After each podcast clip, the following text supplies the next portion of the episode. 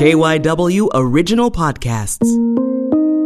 Hey, everybody, this is Flashpoint host Cherri Gregg. Thanks so much for downloading the podcast. Would you do me a favor when you're done listening? Would you subscribe, rate, and review the podcast? We need your reviews to take us to the top. Thanks. Now let's get to it. This week, we take a look at businesses in the region as they roll out the new normal.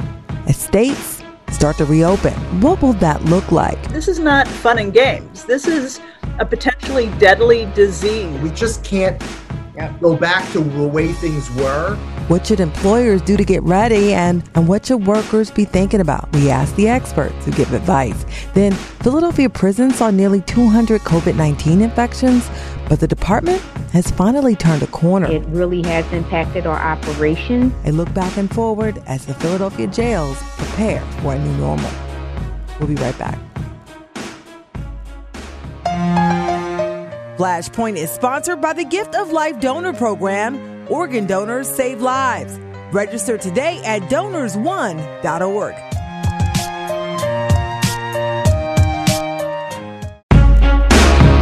Welcome back to Flashpoint. I'm Cherri Gregg. The focus is the new normal. Pennsylvania businesses are gearing up to reopen across the state and in Philadelphia. The restrictions will begin to lift next week. Business owners are trying to figure out what is required by the CDC and EEOC regarding accommodations and what they must do to keep employees and the public safe. So, what are the changes? Who's going to pay for it?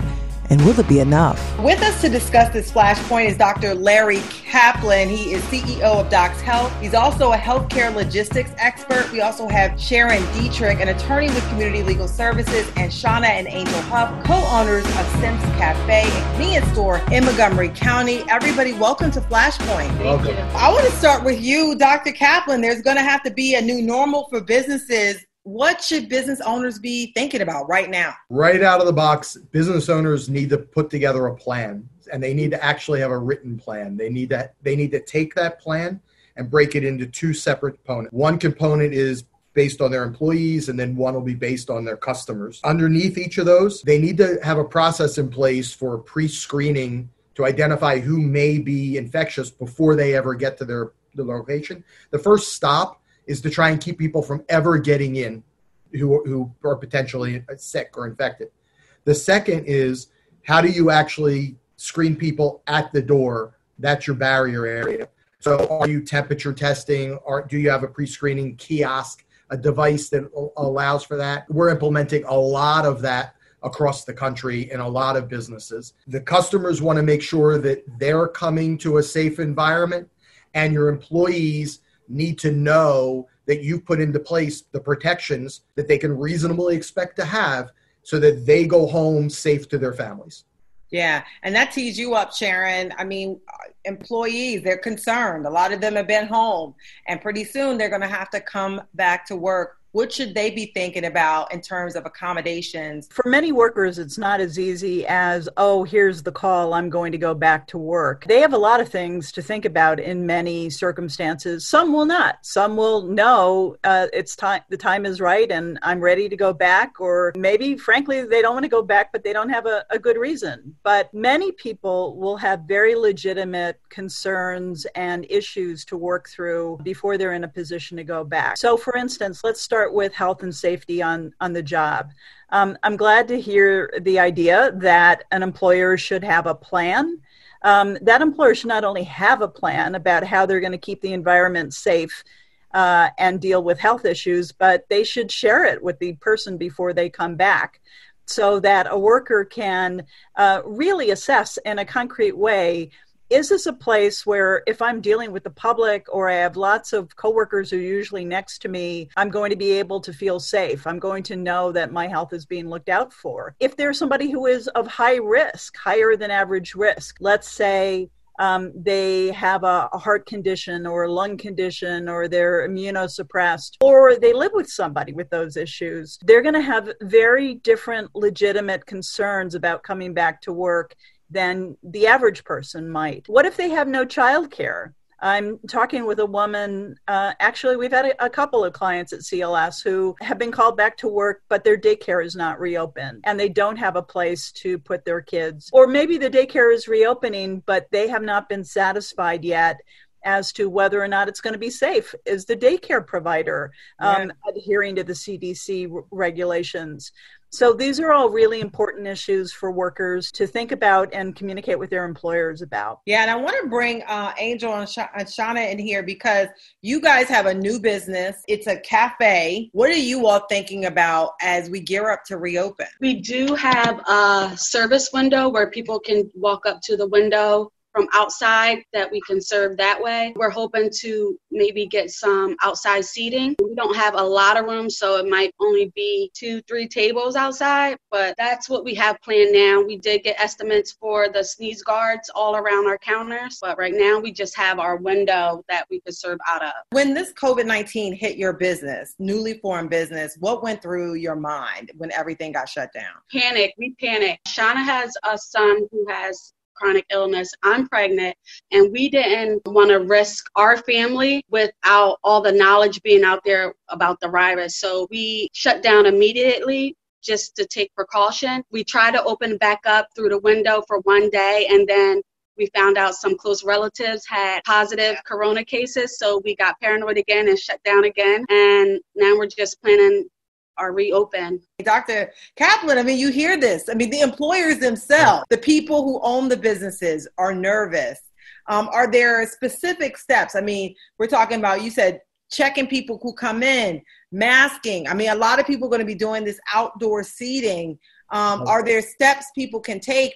And where do they go to check this stuff out? You're absolutely right there were a couple of things. One, I have all of my offices open across the United States. And the one of the things that I really underestimated was the emotional impact that this has on my own employees.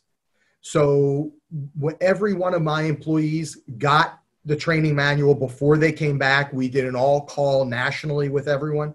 And then every single day we brought them back in in small groups and they were all trained one by one through what the procedures were going to be in the office. But we changed everything. In order to come in, well, look at, at Shanna and Angel's business.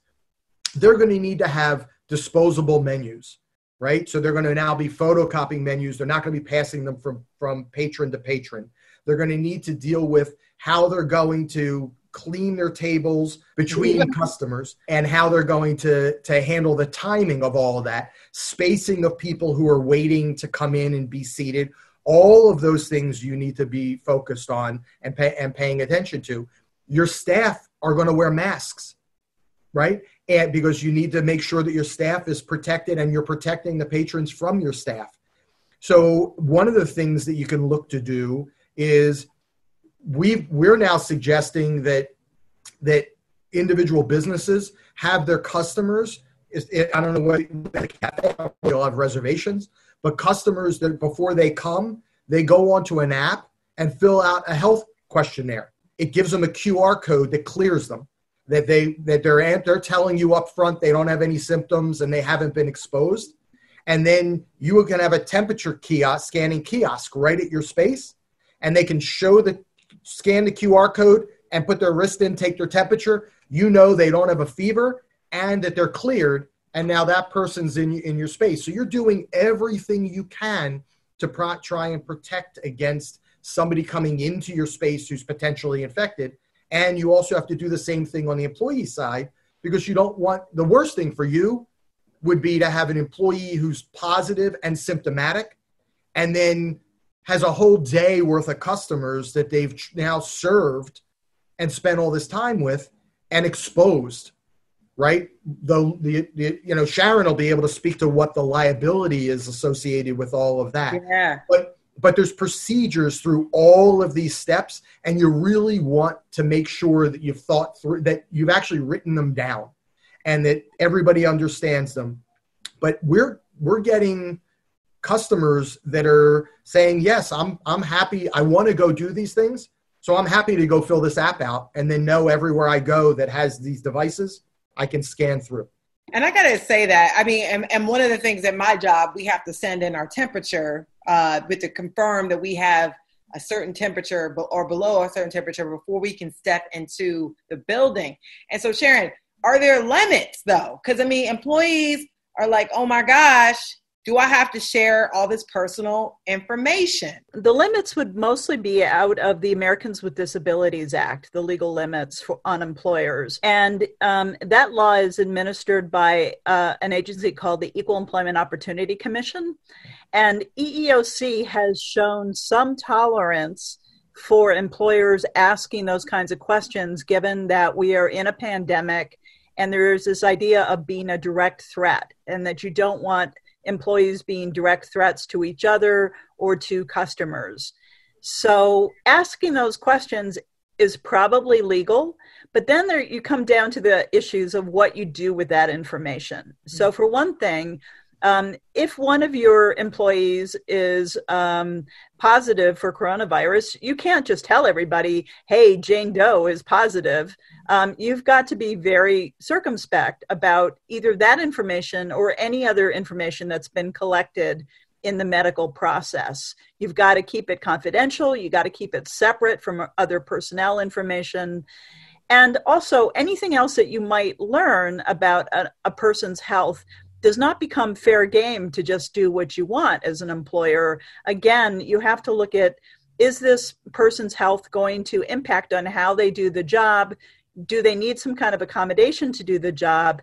Um, frankly, it's a, complicated thing uh, to do, as I'm sure Dr. Caplin would tell you. Right. Uh, but it needs to be done very carefully and thoughtfully uh, in order to comply with all the laws. Now, Sharon, in in talking about that, one of the interesting aspects of the of what we've seen is that by utilizing a healthcare organization to capture that information, the employer is not holding it.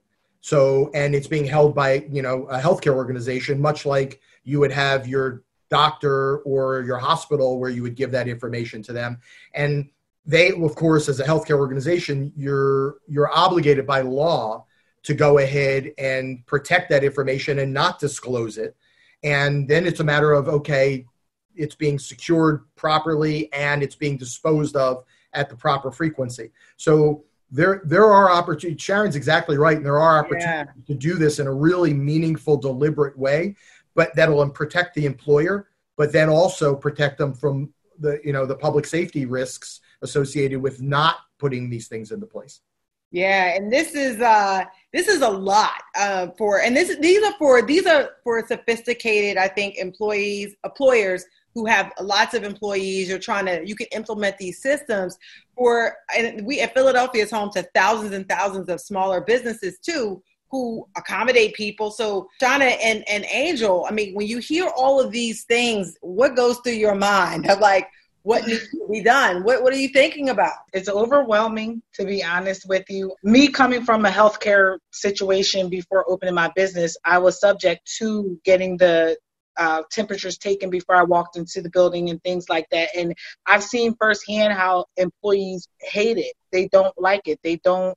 They don't. They feel like, why are you taking my temperature? Why do I have to stand here and wait? I have to clock in at eight o'clock. It's eight o five. So there's a whole lot of um, different feelings that come with that, even though the businesses are trying to um, protect the employees. Um, and we certainly want to protect not only ourselves, but the employees that work with us too. So now I'm thinking, how are we going to get thermometers and how the are cost we... of uh, the cost of you know um, monitoring it daily? Uh, or our yeah. customers really going to want to, you know, come in and just grab a cup of coffee and get their temperatures taken just for a cup of coffee. If you can automate a lot of it, it helps a lot. And these kiosks and things like that that we're that we're seeing go into place are twenty five hundred dollars.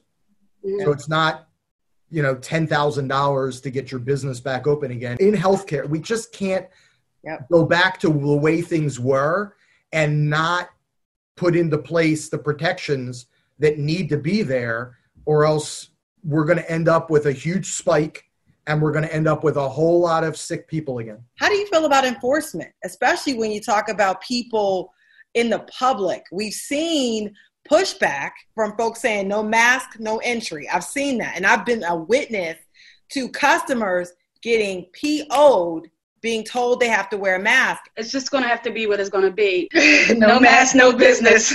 Because we just can't, we just don't want to risk it.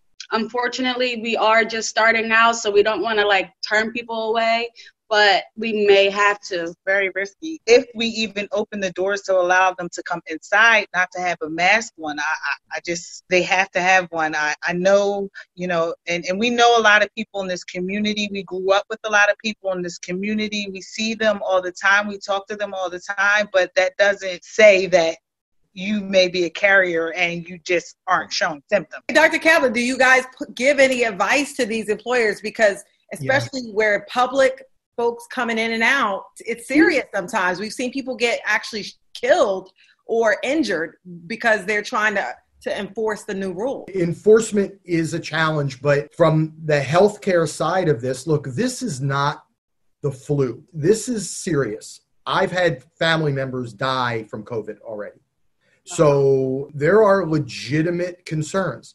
And and you don't know who else in your in who happened to would be in your cafe that may have diabetes or a cardiac condition or a lung pre-existing lung condition all of which have severe outcomes as a result of it everyone has to assume a certain level of personal responsibility for how we're going to take care of it the government was great at scaring everybody enough to getting everybody to stay home we all learned a lot as a community. We learned a lot about how we transferred infections to each other. And we now have to apply that, and people need to assume that responsibility. So I completely agree with with with Angel and that you need people need to wear a mask if they're going to come in because they're most likely the one who refuses may very well be the the one who's going to infect everybody in your place. Sharon, uh, comment on here because you know I've heard people say, you know, what is your legal rights here? Can you enforce this? And then are there ways that people can say, you know, you're discriminating against me by not letting me in? People use the word discrimination not very effectively. Um, and just because you're being told something does not mean you're being discriminated against in an illegal way. And if you're being instructed, you can't come in because you put people at risk of a public health problem, um, that is not going to be illegal in any way, shape, or form that I can see. So I would encourage people not to take that, frankly, too seriously as a legal matter. Um, I understand it's maybe a customer relations matter, and that is difficult, but nobody has the right to force their way in without wearing a mask just because they want to. What if you are a business that says, you know what? We're tiny we don't want to do anything we're just going to operate and and see are there are there repercussions for that? And i'll start with you sharon just pick that up. Are there repercussions if you don't do anything? Yeah there could be. Um, i mean uh, there's some discussion in congress about protecting business from liability for covid-19 claims but that has not passed. So if an employer uh, or a business is not careful um, they could find themselves sued if they haven't taken proper precaution um, and in terms of the employees, I mean, what's ironic is uh, uh, on this forum, we have all people who are enlightened. Not all employers are enlightened. Let me tell you, we're hearing from a lot of unenlightened employers that are putting their customers and their workers in real danger by saying, okay, it's time to reopen, come on back to work. And know that if your employer is not willing to take the appropriate um, cautions that you can tell them, no, I'm not coming back to work because you have not reassured me. You're not doing what the CDC says. You're not doing what OSHA says. And by the way, both the CDC and OSHA have some pretty good guidance on their website that is industry specific. So, Shanna and Angel, I don't know whether they have something on restaurants. I believe they do, they do. Um, to give you some specific advice about how to apply this to your industry workers can look at that too and say to their employers are you doing the deep cleaning are you providing the the plexiglass shield are you um, going to socially distance and if they can't get correct answers they do have the right to say i just can't feel safe coming back Um, and then, um, unfortunately, they're going to have to convince unemployment that they had a good reason to do that. But um, as Dr. Caplin has said, this is not this is not fun and games. This is a potentially deadly disease, and people um, need to make very careful and thoughtful decisions about what they're going to do if they cannot trust their employer to um, take good care. Sorry. Do you have any advice on how to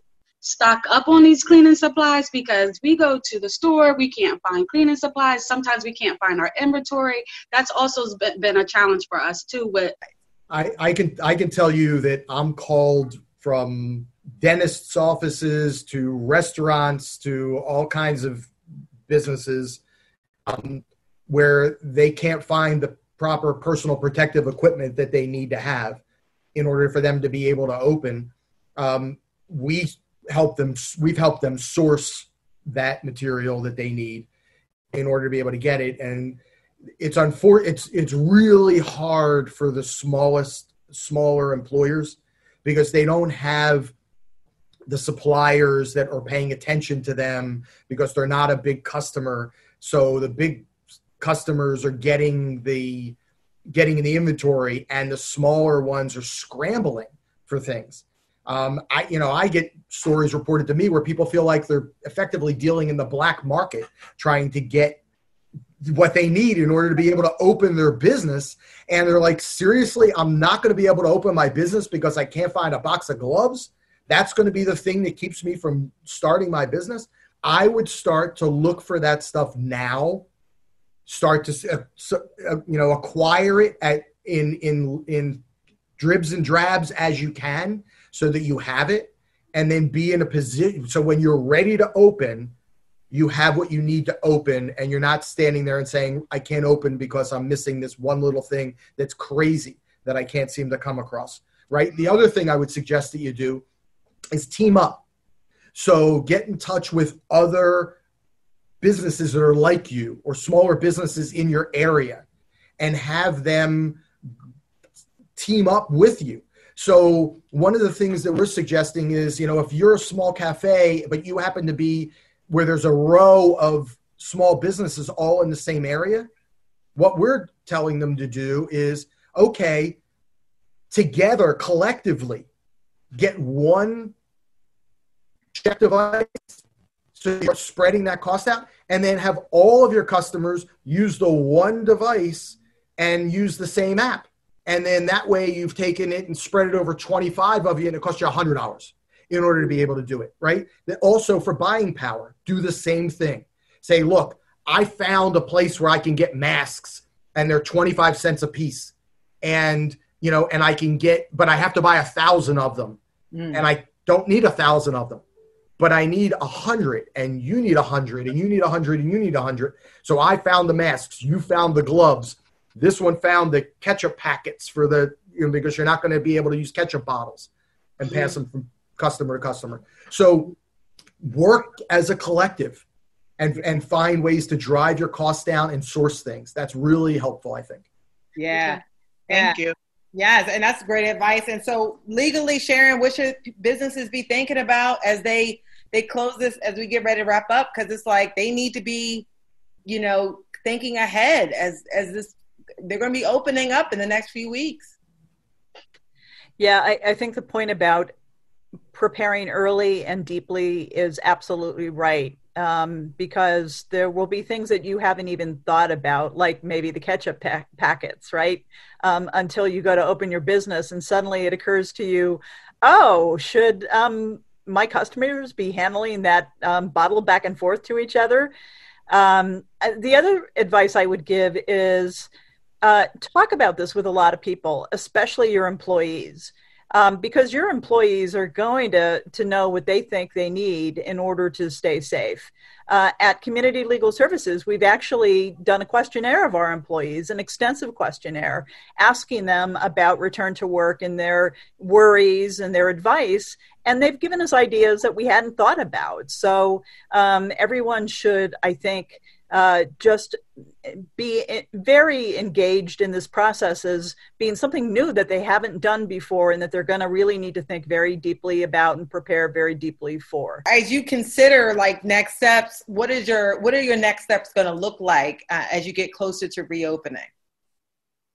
Uh, well, the sneeze guards around first. all our counters first and foremost. Um, um, we again we had the bars taken off of the side windows, so we're able to open that and serve through there, sanitizing and cleaning and figuring out our employees.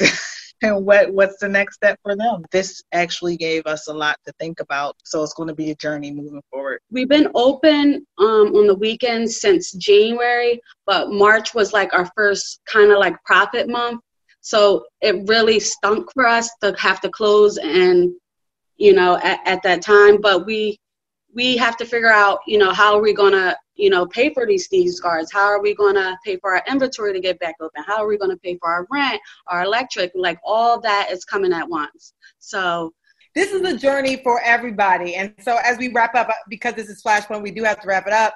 I just want to give, you know, what the new normal. Give us a vision of what you think this new normal will be once we get through this journey, this transition process? I think it's going to be a lot of accommodation. I think we're going to be doing a lot of things differently than we did um, three months ago. We're going to have a lot more people working at home if they can. Um, maybe that was something that in the past we were not all that excited about, but now we've seen that it works and it keeps people safe. I think we're going to be making lots of adjustments to the way that our workplaces run in order to minimize this um, this terrible disease that we're continuing to to be threatened by, even though uh, we may be reopening. Yeah, Sean and Angel, what will in the, once you're all done and through this, what is your vision for what your business will look like? Um, we still trying to figure out our vision because our vision was to have people in our business and you know be be able to come here and relax and read a book and drink their coffee. So with the summer, maybe, you know, they could still do that outside, but with the winter coming, it's going to be another adjustment for us, I think.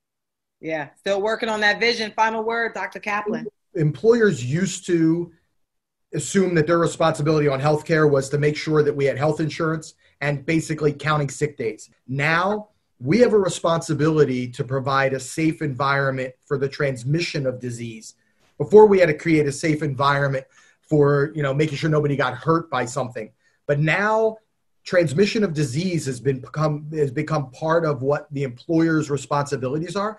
And that's going to change how all of these businesses operate. Every single business is going to need to have their solutions in place.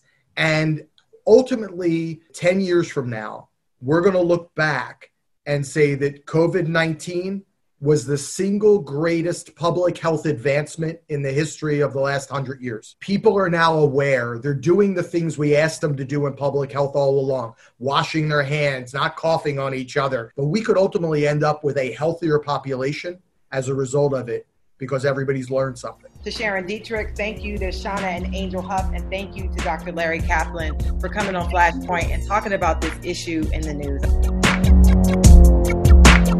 Next up, when COVID 19 hit, Philadelphia prisons went on lockdown.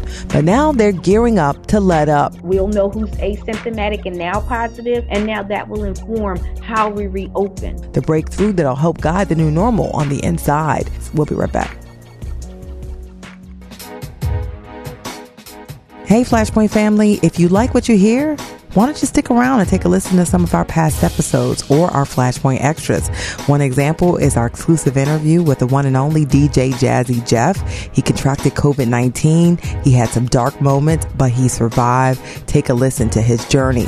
Another example is our past newsmaker of the week, Andrew Wyatt. He's spokesman for actor and comedian Bill Cosby. He explains why they're petitioning the governor to hopefully get the Cos out of jail early all of this and more, please subscribe to the podcast and rate and review. Now back to the show. This is Flashpoint, and I'm Cherri Gregg. Our newsmaker of the week is the Philadelphia Prisons Department. In recent days, the city announced it would test all inmates in its jails. Currently, two inmates are still battling COVID 19. 197 have tested positive since March. As the region begins to reopen, what will it look like on the inside? With me to discuss this Flashpoint is Philadelphia Prisons Commissioner Blanche Carney. Welcome to Flashpoint, Commissioner. Thank you for having me. First of all, how are you doing personally? I know that a lot of families have been impacted by COVID 19. Is everybody with your family okay? Yes, everyone is safe with my family. Um, really encouraging them to practice social distancing, washing of the hands, wearing of the mask. I mean, very intentional about that, but thank God all of my family members are safe. That's good to hear. The prisons have been very busy since this pandemic kicked off nine, ten weeks ago. From the outset, this pandemic has really allowed us to stand up a response in such a short amount of time, given uh, that it is an airborne virus. It was just full throttle from the beginning and you're trying to manage um, that to ensure the safety and security of the population. It really has impacted our operations.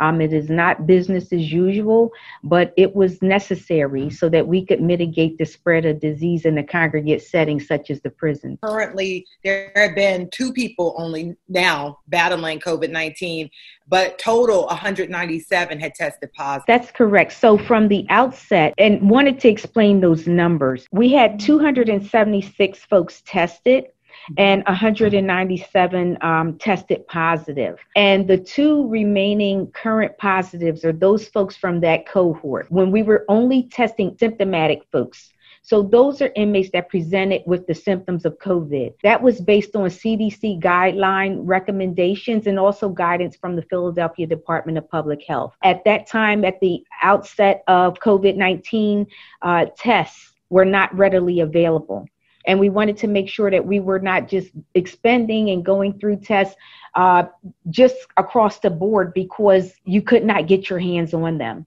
And so we were only testing those folks who were symptomatic. As of May 20th, mm-hmm. we were able to gain access to tests. And that put us in a position to do one time universal testing of the entire population. We are well into that process of testing all of uh, the inmates who are in custody now. And what that will give us an opportunity is to assess how many asymptomatic people are testing positive. So we were following the CDC guidelines and the recommendations in partnership with the Philadelphia De- uh, Department of Public Health to best utilize testing, isolate, and or quarantine folks who were symptomatic at the onset. But now we're in a better position having tests, you do one time universal testing and any new admissions thereafter. And that gives us a, a better position on how we're going to uh, continue our existing protocol, which was to quarantine new admissions for 14 days to really assess and, and have an opportunity to see who was positive because we wanted to make sure that people being admitted uh, were treated properly but didn't spread the virus going into general population. So we changed that protocol. Also, when we received a positive test, we put folks in isolation as required by the CDC recommendations for 14 days. And they're being assessed, they're having their temperatures taken, and they have to be free of symptoms prior to coming out of the isolation. And so this was an intricate process that we stood up rather quickly. We also had to stand up issuing personal protective equipment to the uh, staff who were providing services and security on those isolation and quarantine units. The mask is crucial. At the outset, we did not have cloth masks. We stood that up in record time with our correctional industries unit, receiving that template and mass producing masks. So we produced to date over 32,000 masks um, that we've distributed to the inmate population and the staff. So this is a massive operation in response to a pandemic. You can prepare, prepare, prepare but when it happens, you have to execute. How many people passed away because of COVID 19? We had one staff person and one inmate. That must have been tough on everybody uh, dealing with that. When you look back now, I mean, what were the biggest challenges? The biggest challenges were to give everyone information the staff, the inmate population, it's crucial that you share information, but you have to make sure the information is accurate. This was like a situation like no other. And so the fear of the unknown creates anxiety, fear. Um, people start to internalize and sometimes shut down emotionally and that creates uh, a, a, variety of issues that can then foster. So one of the things was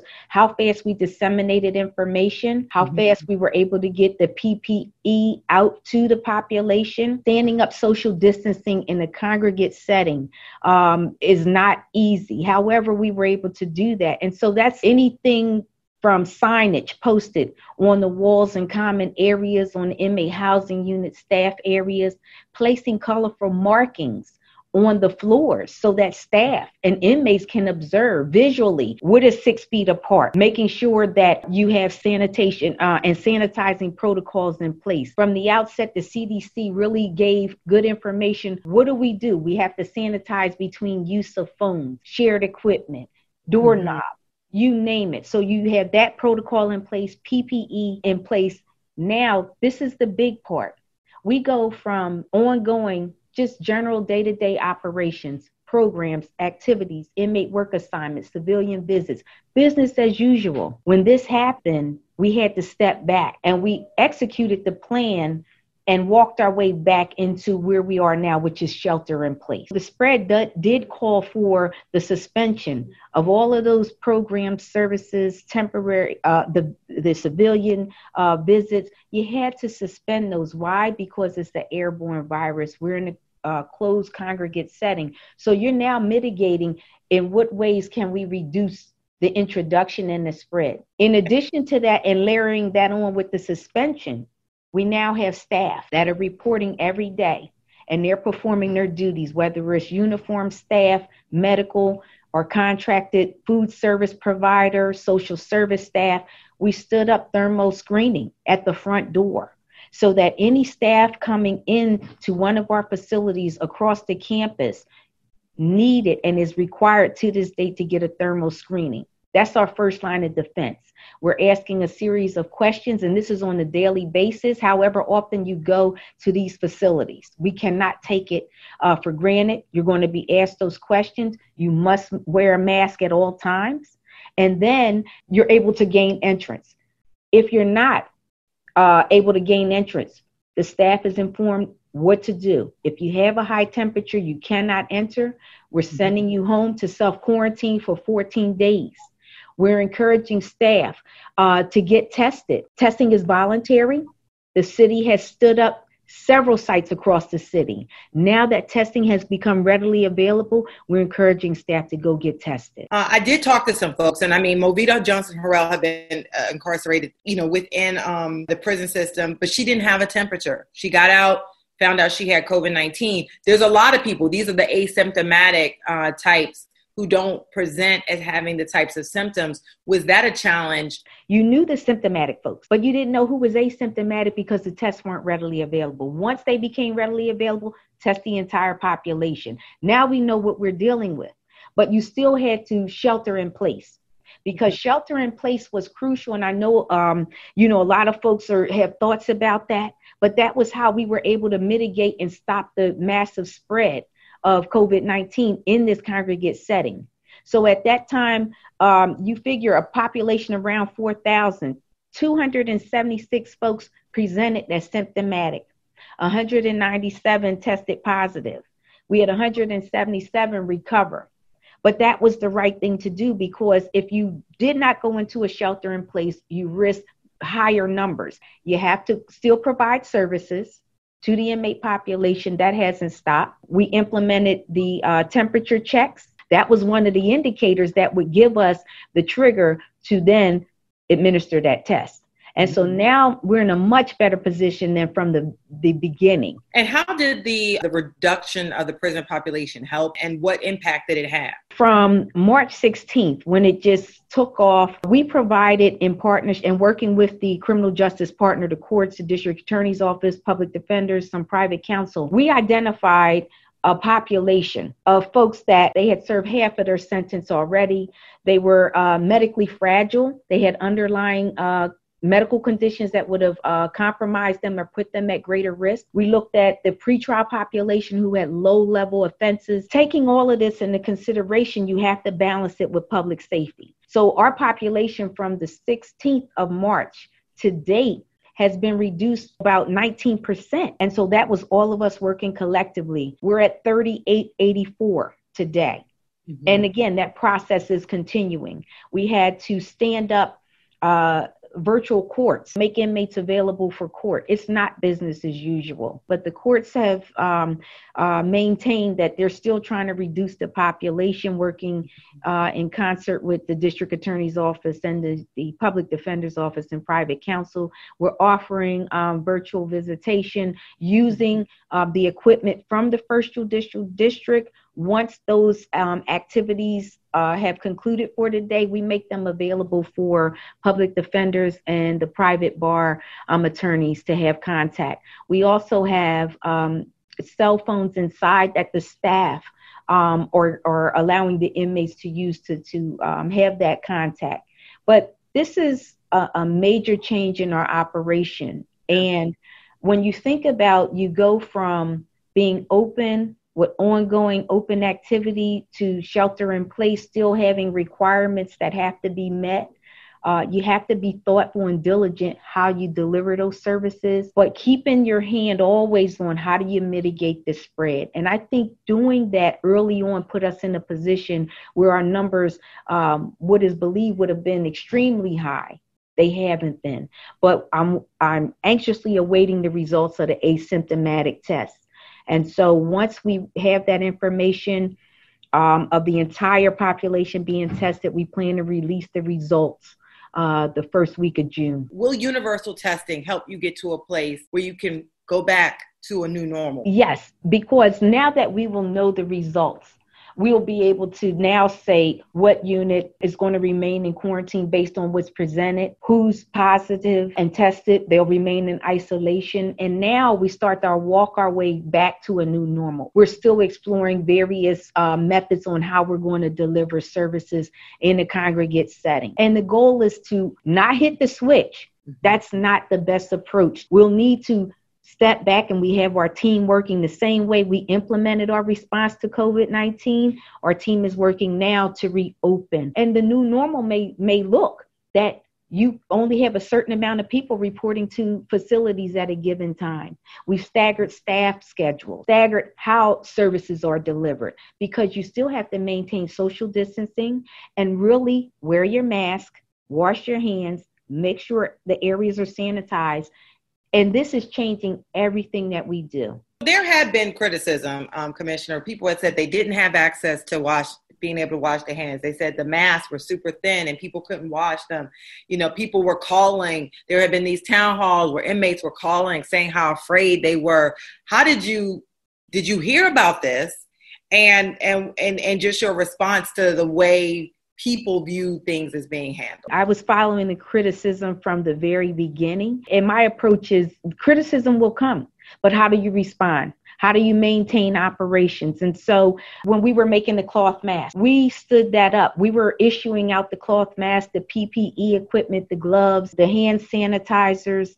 Uh, we put in additional hand sanitizers across all of our facilities, administrative lobbies, so people could just, hey, it's there, use it. One of the things, and it was a lot of criticism, and people are scared. When fear comes in, people are going to react, they're going to respond, they're going to tell their story based on how they're feeling, and you have to acknowledge it. But it's getting the information out to them.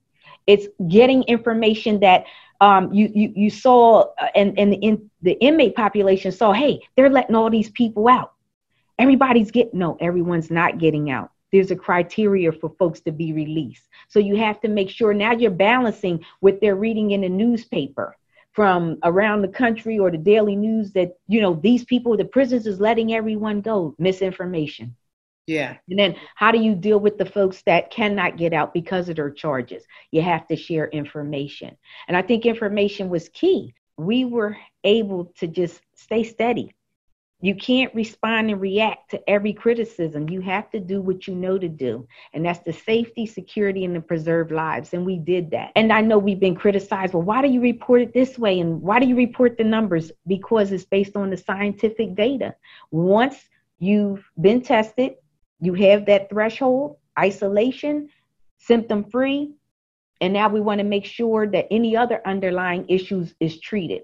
We need to protect you from the asymptomatic and vice versa. But now having universal testing is just going to put us in a better position to say, now let's walk our way back. One of the issues I had was the reporting of the numbers. It was difficult to see because it was like current, the recovering people were subtracted. So it was like, but now you guys put both of the numbers up there as things were came out. I feel like there were shifts in the protocols and the way things were were delivered to the public. You know, we were up against the national narrative. And so you're getting inundated with news. Well, why is the prisons doing? Well, it's a virus and it does have a, a factor where you can recover. You know, a majority of the folks that have had COVID, you've seen it, I've seen it, they're recovering from that. So we wanted to make sure that we're reporting in the current positives, which meant that those folks could potentially transmit and spread. But once you're recovering and you come through that 14 day period, and again, this was not arbitrary, this was following line by line CDC guidelines, working in strong partnership with the Department of Public Health in yeah. this congregate setting. And once we receive the overall test results for the asymptomatic population. We don't know where they are in uh, their recovery process, but at least we'll know they tested positive. Yeah, and I will say that Montgomery County, when they did the the universal testing there, 18% of the population, which was a shocking number given what the numbers are in the general population. But I got to ask you, do you uh, do you feel like the the city and the, and the department, the prisons department, has turned a corner here? I, I think we have because when when you respond to a pandemic, there are a lot of things you don't know and you're learning as you're implementing. And so once you're able to implement and you realize, okay, this is working, you can expand. But it also has to be flexibility to say, okay, is if, if that's not the best approach, what else is needed to stand up? And I think the city has done a great job at doing that. I think um, the prisons has done the same. I think we're turning the corner now. And when I say turning the corner, it's because we have tests. We know who's positive, uh, who is symptomatic, who's We'll know who's asymptomatic and now positive, and now that will inform how we reopen. That's going to really inform operations, and some of the operations will have to be reimagined. Um, and so I think you're turning the curve, but this is not the time to become um, so optimistic that you throw out everything and you throw caution to the wind and say, you know what? Guess what? 100% we're open back up that's not the best approach. And so, what's the timeline for this new normal rollout? We're going to allow the testing to guide us on how we roll this out. We'll have the results the first week of June, and we're going to be very intentional on how we expand. Um, can't give an exact timeline. It may take us through June and July, but the team, the team, I have such a great team here at the prison, the staff also. We're going to be digging into our details because based on the projections, we may have a second wave in the fall. And so, all that we know, we have to be diligent and thorough and patient enough um, to walk through the process so that we can stop and mitigate any further spread. And as we wrap up, any final message to folks who have people they care about who are inside of the prison systems as well as to your staff? That weighs on me heavily because it's the fear of the unknown. Um, and it's really encouraging just to share information with the families that people are getting out of their cells. They're calling home. They have access to showers, phones, behavioral health, um, chaplaincy services. It's a scary time, but we are managing well. And I know there's a lot of misinformation, and uh, you know people are still calling home and say, "Hey, I have COVID." I, you know, this is, but we're giving them the information we're making sure they're quarantined or isolated so that they don't uh, spread and mitigate uh, and try to mitigate ongoing our operations. So I just want the family members to know all that we're doing, and I highly um, suggest that they go to our website, see what we're doing, um, and just wanted to give the reasoning why we're in shelter in place in this congregate setting. And so, Commissioner Blanche Carney, I just want to, you know, say thank you for coming on Flashpoint Thank you for having me.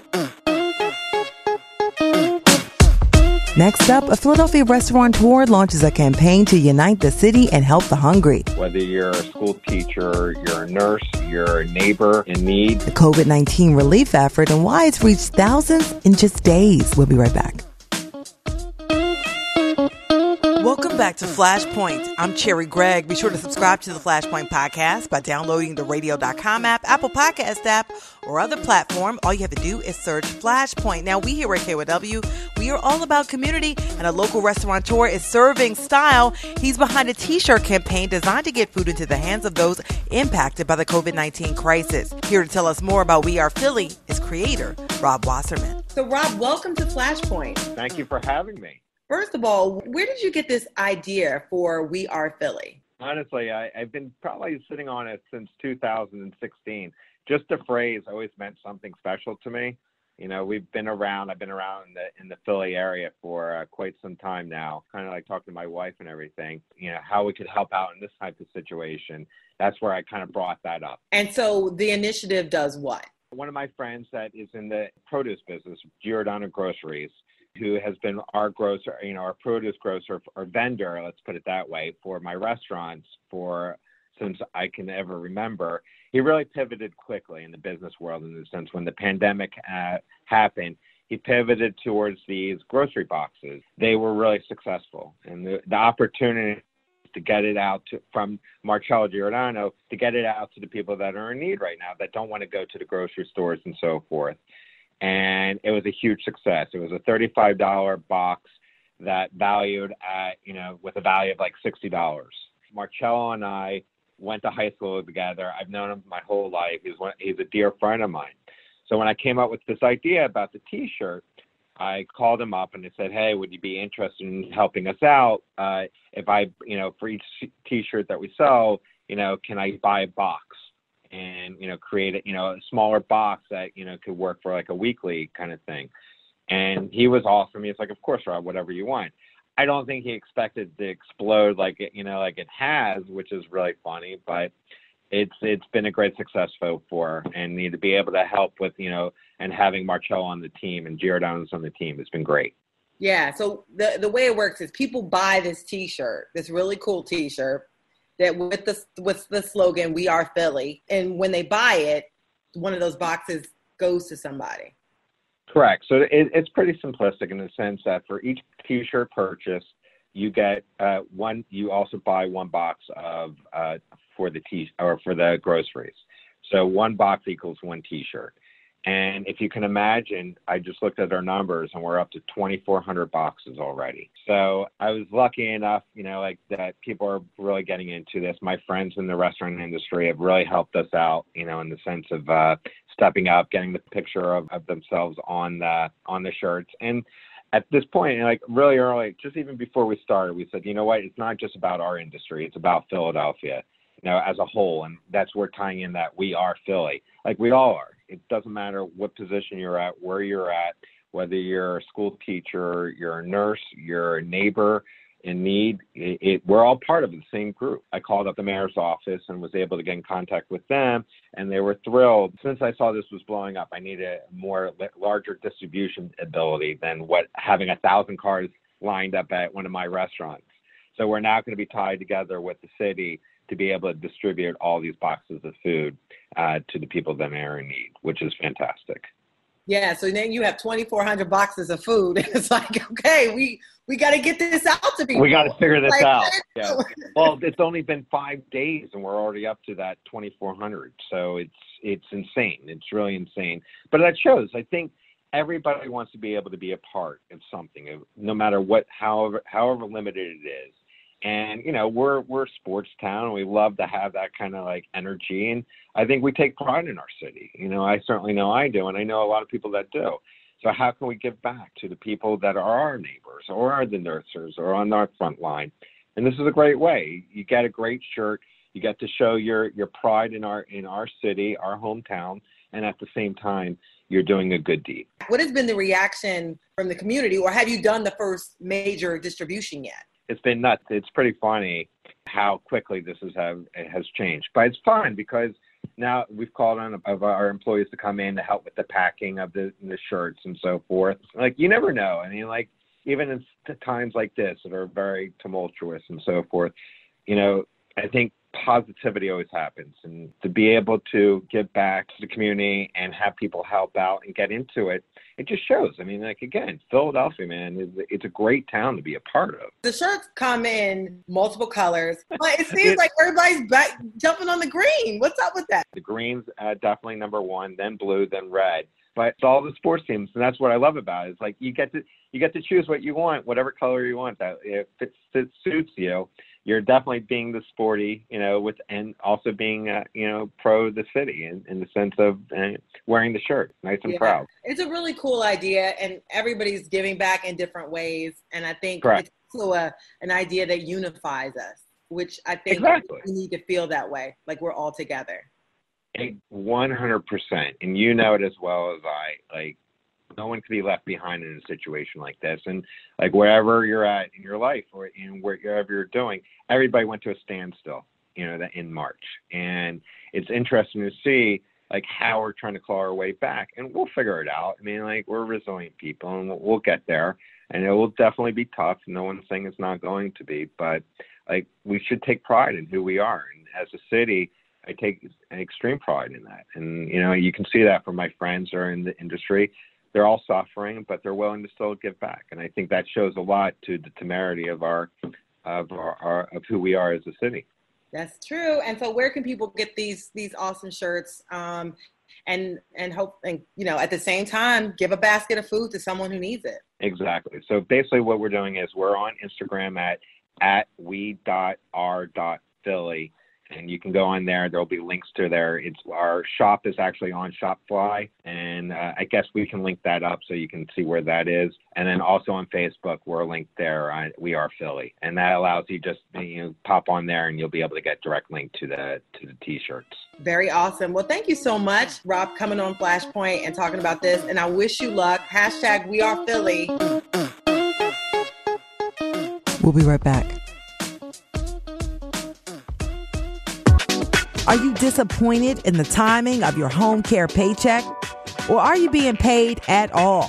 Call Patriot Home Care today and know that your paycheck will arrive on time and that you'll be well paid. As a leading home care provider in Pennsylvania, Patriot offers the most comprehensive benefits package in the state. You can qualify for free health care, 401k retirement benefits, paid sick time, and vacations and time and a half pay for holidays. Who doesn't like that, right? So you can call Patriot Home Care today at 877 535 5550. That's 877 535 5550. Again, it's 877 535 5550. Flashpoint is produced by Cherri Gregg and associate producer Ariane Fulcher. Thanks for listening.